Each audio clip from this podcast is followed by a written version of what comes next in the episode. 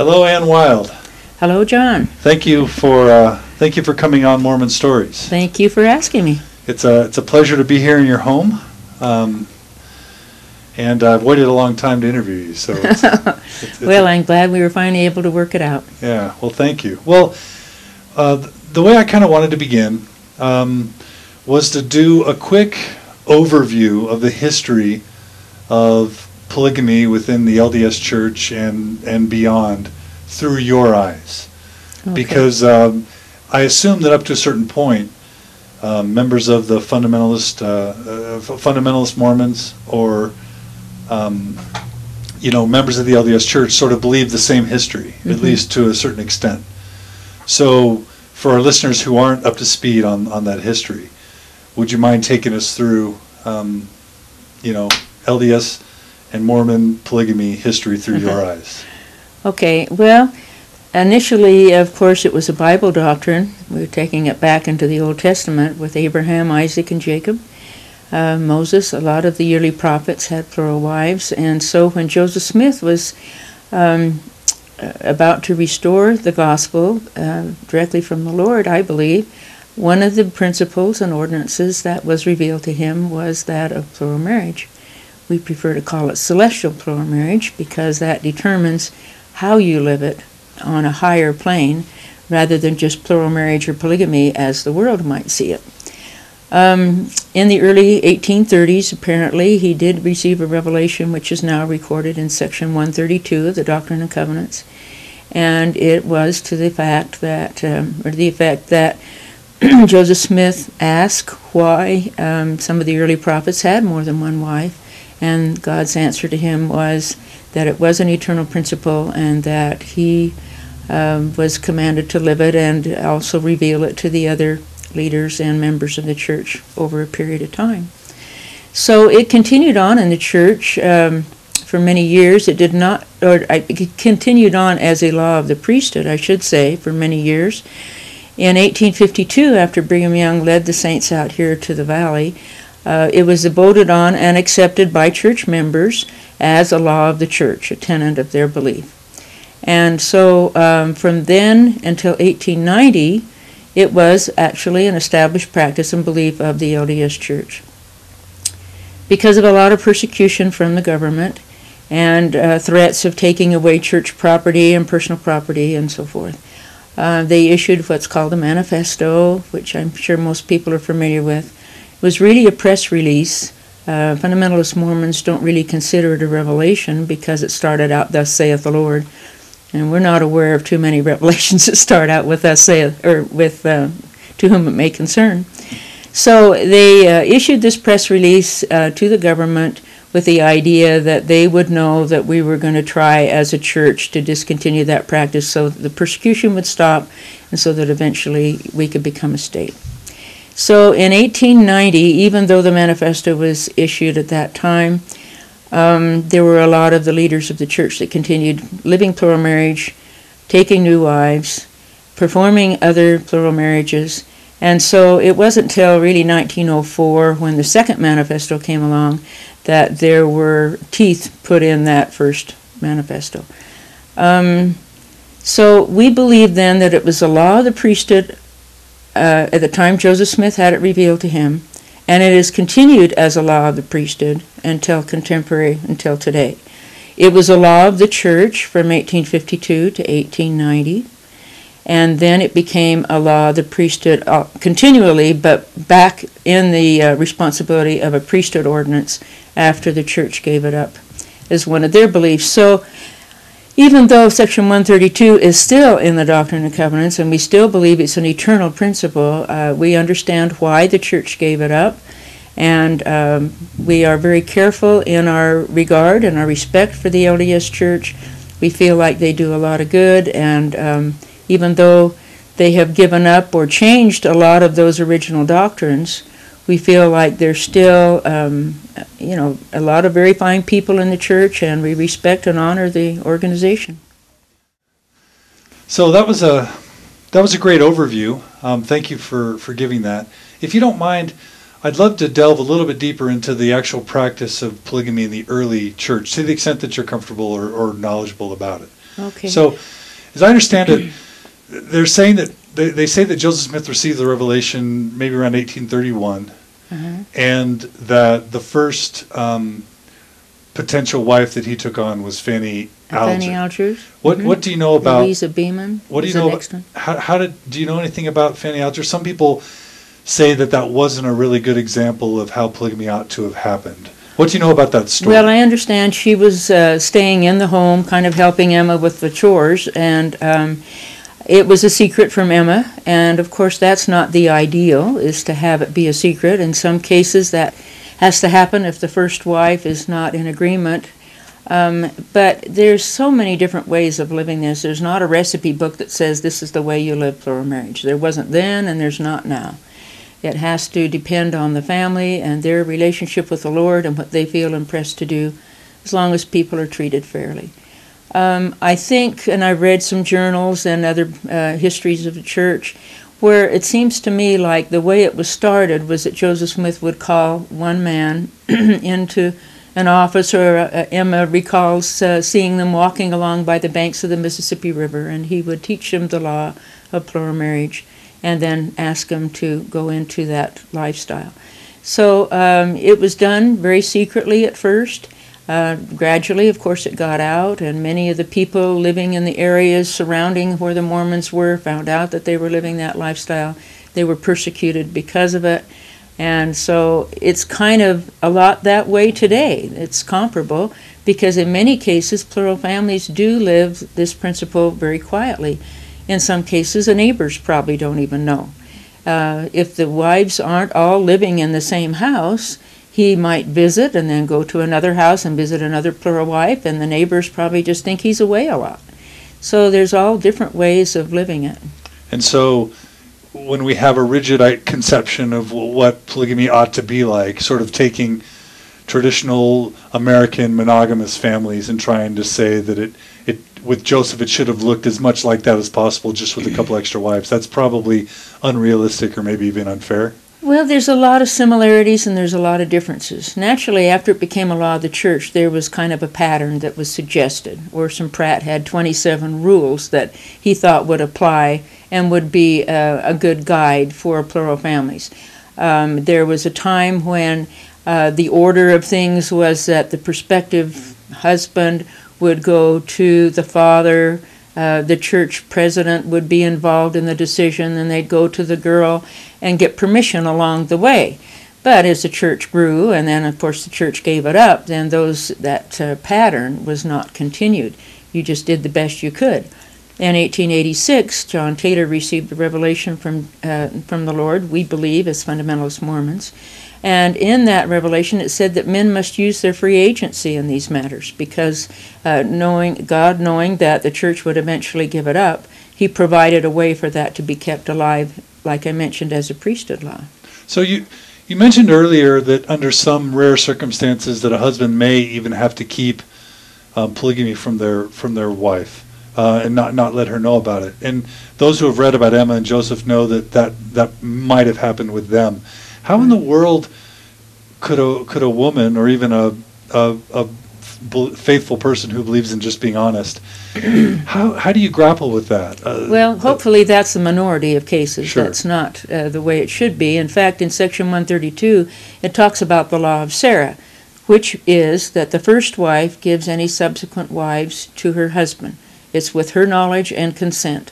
And the actual ceremony shows her placing the hand of the the current or the forthcoming wife into the hand of her husband. It's part of the, the ceremony.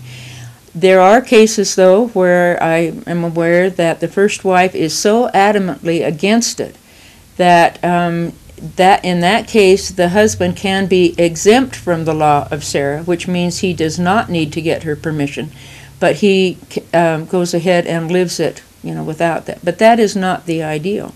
And as a woman, how I mean, how would you, would you would you you'd probably be sad if you found out that your husband was doing that and you didn't know about it. It- How do you sort of grasp the morality of that or the ethics or I, I Well, know it's an a, a lot of things have to be done in secret, and if you do not go along with the principle that means everything to the husband, then uh, usually the way I have understood that the husband will say, "Okay, I believe this doctrine.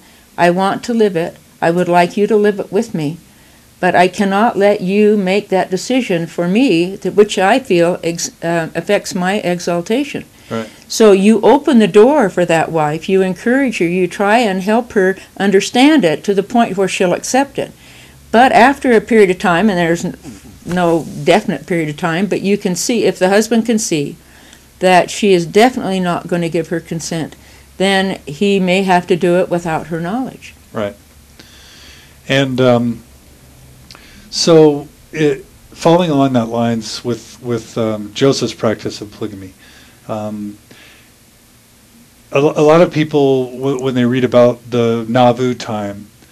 Uh, you know, have some confusion. I, I, growing up, was sort of taught that the reason why Mormons practiced polygamy was because all the men were being killed off on the frontier by those who were persecuting us. So all these women were left without mm-hmm. spouses. And so polygamy was instilled to help uh, give these women a home and, and comfort, etc. That's what Marky Peterson taught in his book Way of the Master. He just said it's kind of, called them welfare wives. But that is not the way we perceive it at all. We perceive it as an eternal principle, an exalting principle, and without living that in a righteous way, you will not get to the highest degree of the celestial kingdom. It has nothing to do with numbers. Okay. And so so having grown up with that understanding myself, then when I found out that a lot of the women that Joseph married were 16, 18, 14 year olds, that sort of threw that theory out out the window. And I mm-hmm. think I think studies have shown that polygamous marriages tend to marry a lower age than the age of the husband, not a, not a higher age. And so, um, so it's probably fair to say that, that a lot of the polygamous marriages that happened in the early church were teenage women. Is that right? Oh, I think some of them were. I don't know what the percentage was, but I do know that a lot of them uh, maybe were widows, and uh, or maybe their husband uh, had left the Mormon church and she was without a husband and had small children. And so uh, one of the other leaders or adult male members of the church would marry her to provide for her and her children. So it's not always just that they married young wives, right. although I understand it that did ha- that did happen. So what is your what is your perception on uh, on the, the, a man taking a, a really young additional wife? Is you know, how do you grapple with that? Some people say, oh, that's inappropriate. I know that there's a different context between today and 150 years ago. But what are your thoughts on, on that practice of, you know? Well, t- I think in the early days of the church, a woman was, uh, or a young girl, was more mature at an earlier age.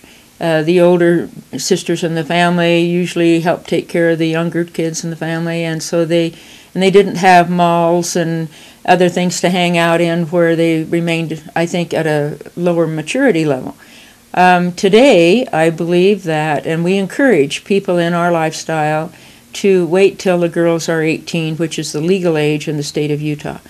Um, that is just, to me, it's common sense. Now, there may be occasions where there should be an exception to that, and that may be up to the family. But since we have been working with the Attorney General's office, and they that law is on the books in the state of Utah that you're 18 for a legal marriage or any marriage for that matter. Um, the law was changed recently. It used to be 14 with parental consent, and 16 is a legal marriage. They raised that a few years ago. Now it's 16 with parental consent and 18 for a legal marriage. We have to understand in our lifestyle that that re- applies only to legal marriages. The first marriage that we have is usually a legal marriage. The subsequent marriages are priesthood sealings or religious commitment ceremonies, and that, that law of parental consent does not apply to that type of a religious sealing, only to the legal marriages. I see. And and I, I imagine the legal age for a woman to be married back in the 1830s and 40s was 14. Do you have any idea what the? Um, I think it was around 14, but I'm not sure. Okay. Okay. I know it was earlier or younger than it is now. Okay. Um, uh, another huge issue that that a lot of LDS people are struggling with today is this notion of polyandry. The notion that mm-hmm. At times Joseph Smith apparently married women who were at the time married to other living men who were in marriages with other men. Right are you aware of that, and how have you worked through that Well, yourself? I, I read Todd Compton's book in Sacred Loneliness, and I realized as I read through, and I had heard up and even before I read his book that he did marry women that were already married. Um, I have a couple of things that have uh, helped me in understanding this. One is I have a strong testimony that Joseph Smith is a prophet of God. That is the foundation for my beliefs. I believe too that he probably knew before he came down in this life, he knew in the preexistence which women were to be, he would to offer to be a wife in his family. Doesn't necessarily mean they would join his family, but I think he somehow knew in the preexistence that he was to offer them that opportunity. So, knowing those two things, I think he went about living that principle and um, he, even though it's hard for people to understand, and it's really hard in a, in a few ways for me to understand when they indeed were married to a righteous man already. But maybe he had a prior knowledge that we're not aware of. And so I don't criticize Joseph Smith for his living of plural marriage. Right. Okay. Um, I would say that at least half half of the members of the LDS Church are completely unaware as to the circumstances that sort of led up to his to Joseph's martyrdom, um, and how how relevant the polygamy question was in his eventual martyrdom. I would imagine that that's an important um, thing from your perspective. That it's it's at least part of what he died for or was willing to die for. Can you tell us your understanding of what role polygamy or plural marriage played in the circumstances that led up to his martyrdom? Well, that was one of the reasons that the saints were persecuted as much as they were. Like they went from state to state. And in five different, four or five different states that the saints lived in, it was against state law to live plural marriage, but they lived it anyway. And so, because of the fact that they were perceived as lawbreakers and so forth, that was uh, one of the reasons they were persecuted. However, polygamy is the most obvious and noticeable doctrine that the church had that where they were persecuted for. There were some other things too. One of them, Joseph Smith was a candidate for president. He read some of the Eastern papers and he says, "Gee, I seem to be so popular. I'm afraid I might win." So I think the fact that there was a political issue there that uh, had something to do with his martyrdom. Plural marriage, I think, certainly was one of them.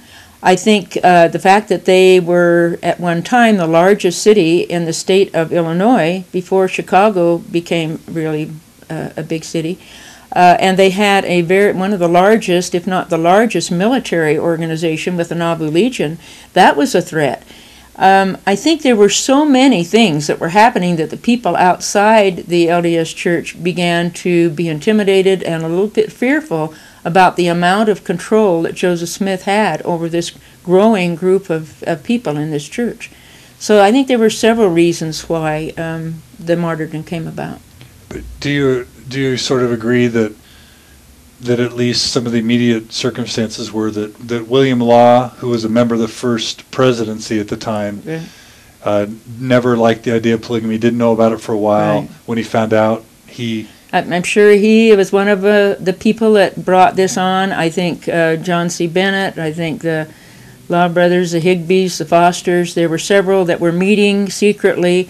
There's a story about the conspiracy of Nauvoo where Joseph Smith asked two young boys to go to this conspiratorial meeting, find out what was going on, and then report back to him, which they did, and they did it at the risk of their lives. So there were leaders in the church that absolutely were dead set against polygamy and felt like Joseph was living it incorrectly, and so they were conspiring to take his life. And when, when William Law published the Nauvoo Expositor, one of the allegations was plural marriage. Right. And, and is it fair to say that Joseph was worried that, that the awareness of, of polygamy would become too broad and it might lead to unbearable persecution, and that's why he ordered the destruction of the printing press? Well, yeah, nobody likes to see themselves drunk through the mud, and that's what they were doing in this Nauvoo Expositor. They were revealing things that probably he didn't want the public to know. They were hard to under, to explain to people. I'm sure that was another thing that had something to do with it. So you feel, it might have even been reasonable for him to order the destruction to keep the peace and to protect the city, etc. You're Yeah, there's probably a lot of reasons for that. for, for you, Joseph's a prophet, and so you're and, Not that he was perfect. Right. He even said, and he says, You believe in me when I speak as a prophet. Otherwise, when I speak as a man, consider it as such. And there were two, two times that I'm aware of that he uh, uh, issued a false prophecy. One was regarding going to Canada to get the copyright for the Book of Mormon. So uh, he was not perfect, but I think he was. He was an excellent prophet. I really do. I have a testimony of that, and he was the man that um, that God wanted to be there to restore the gospel. One last question about Joseph's practice. Um, do we know whether he cohabitated with his plural wives? With, some people say they were just in spirit or in name only. They were spiritual wives, but not in, I'm sure there were sense. some like that. Now I know, I can't say I know. I feel in my heart and in my research that yes, he did cohabit with some of them, uh, and there is the account where he had a daughter, Josephine. So uh, he, and then there are evidences in journals where somebody says Joseph and so and so, one of his wives, stayed in such and such a room in the house where they were. So there's pretty good evidence that yes, he did cohabitate with at least some of them. with at least some. Okay. So when when Brigham it, it oh one very important thing I think it's pretty much fair to say that Joseph publicly denied ever practicing polygamy, and that even when Emma was interviewed after all the LDS Church had left Illinois, that she claimed that he never practiced polygamy, and the, and the whole reorganized Church of Jesus Christ of Latter-day Saints seemed to have been built on the foundation that polygamy was never practiced by Joseph, and that in fact it was Brigham Young who started polygamy. How do you how do you reconcile the fact that he had to be dishonest publicly about it? Um, Well, and- and frequently be that's the case when you're the leader of a church. You say uh, as much as you can publicly, but there's a lot of things that you don't want the world to know, and it's not really any of their concern. However, Emma was actually a witness to his sealing to the Partridge sisters and to the Lawrence sisters. The fact that she denied it later, that was that was her decision. She didn't want her children knowing that he lived that. However, Joseph, the oldest son, and David, the um, yeah, I think it was David, the youngest one, uh, actually made trips out to Salt Lake and talked to some of Joseph's plural wives, and they had to admit that he did live plural marriage. Um, so um, whether or not he actually got up and said, "I'm a plural, I live plural marriage," I don't see that recorded anywhere. But he definitely lived it, and there's all kinds of evidence that he did. It did not start with Brigham Young. Brigham Young made the statement that I teach nothing save that Joseph Smith taught it to me first. He did enlarge upon some of the doctrines, like the temple ceremony and things like that, but um, most of the teachings came directly from Joseph Smith to Brigham Young, and he just carried them on. okay, and the fact that he felt like he had to deny it, you just see as a practical reality for living in a in a harsh world. Well, yeah, I mean, I'm sure President Hinckley doesn't tell us everything that's going on in their quorum meetings. Uh, it's not it's something that you say publicly. Well, Joseph Smith was in a very precarious position.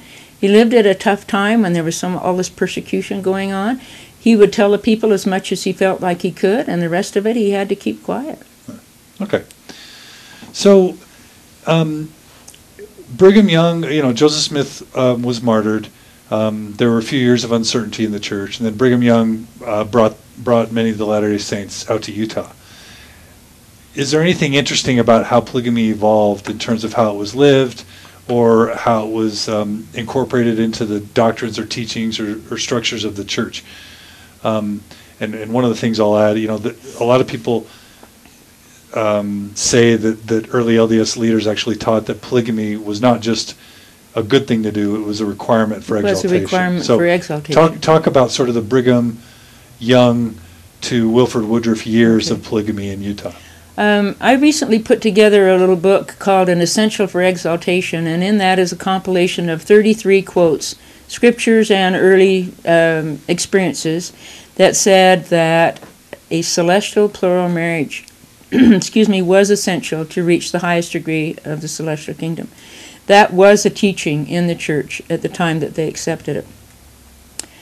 Um, let's see, I was going to say something else about that. Uh, it slipped my mind right now, but I do know that it was a very um, strong teaching and requirement. In oh, I know what I was going to say. um, in 1882, there was a revelation that was given to John Taylor, I believe, and it said that he was to call Teasdale and Heber J. Grant and I think one other person to the one of the positions as a general authority, an apostle or an assistant or a 70, uh, if they would conform and obey his law, meaning the law of plural marriage. So at that time, in the 1880s, it was a requirement to become a general authority was to have, live plural marriage. So it was very definitely emphasized. And taught by, by many that it was a requirement for exaltation. Right. Not just Uh-huh. something good. And I believe that today. Um, eh, but the Book of Mormon, if you, if you read the Book of Mormon, it almost talks about plural marriage as something that is by design a temporary situation. Do you know the scripture Okay, yeah, in referring Jacob two, um, the whoever is talking, Jacob or whoever, I think it was. Um, but you know, when you read that whole chapter, one or two chapters surrounding that Jacob two, um, he's talking to the people at that time, and they were very wicked, and they were abusing women, and they were the women were calling upon the Lord in sorrow to take away this abuse and so forth that was happening. And so God no longer required that from their hands because of the abuse. So, yes, they were told to just have one wife at that time. However, we don't know what the leaders were doing then. We, maybe they were taking wives just like Joseph Smith did, and nothing was said about it publicly or on record. So I know people point to the Book of Mormon and say, yeah, but the Book of Mormon said you only should have one wife. Well, you have to understand the situation and the circumstances surrounding that passage of Scripture. Right. Okay. So, um, lots of persecution ensued in in the Utah early, you know, late 19th century. Eventually, we had to come out and say uh, we're going to stop the practice. But I think pretty much everyone acknowledges that between 1890, which is the manifesto that's in the LDS Church's uh, scriptures today, and 1904, 1905, like you said, uh, not only were members of the church allowed to still perform polygamous marriages, but apostles and even maybe even members of first presidencies not only performed um, additional polygamous ceremonies, but also some of them took on additional wives themselves. Themselves, right. Yeah. Mm-hmm. Talk, you know, what are your thoughts It, about? well, it's kind of confusing for people to read that and try and figure it out, but I think they realized that it was a law of the priesthood and that they can continue living it as a law of the gospel, a law of the priesthood, even though it was no longer a law of the church. So, with that information, which I'm sure they were aware of, they continued to live it until it just got to the point where it had to totally go underground. And then that's where fundamentalist Mormonism came in, starting at 1886 with John Taylor, setting apart men to keep that principle alive, separate from the church. Then it's just continued on down through today with priesthood being passed on and the right to perform that ceremony, that ordinance, outside the church. So it sounds like, you know, what what do we know about John Taylor's deliberations about whether or not to end it? Did he ever consider ending it? What do we know about the, what do we know about the deliberations that Wilford Woodruff experienced? Um, you know, was there turmoil as they tried to decide what to do? What do we know about it? I'm sure there was. Um, in fact, it was, uh, according to history and records, uh, George Q. Cannon was very concerned about it, as well as a lot of the members of the church and the leaders. Uh, how much persecution should they go through for this principle? So they were considering a manifesto when John Taylor was president of the church. And George Q. Cannon brought him a manifesto of sorts and said, Will you take this up with the Lord and see if we should issue this? And so John Taylor did, and that's where this 1886 revelation came from. Uh, when he asked the Lord about whether or not to sign this manifesto, um, he the next morning he reported the answer came clear and strong to him from the Lord, and it said rather he said rather than sign that, I would rather have my tongue torn out of my mouth and my arm severed from my body. So he was adamant in the fact that he would not compromise with the government. And then there were there was one revelation that John Taylor received that um, trying to think I think that was in 1889 and in that revelation it said make no more compromises with the government. So, you know, the Lord was trying to prepare the way for the leaders and especially John Taylor to remain firm in the belief of that doctrine. In fact, it's kind of interesting the whole time that the government was passing some of these laws against plural marriage, like uh, the Edmunds uh, law, the Edmunds Tucker Morrill law. God was making was revealing things to um, Wilford Woodruff received a couple of them himself, and then John Taylor received most of them during that decade between 1880 and 1890. Um, these revelations were to encourage the saints and help them to be valiant and stand by the doctrines and not compromise.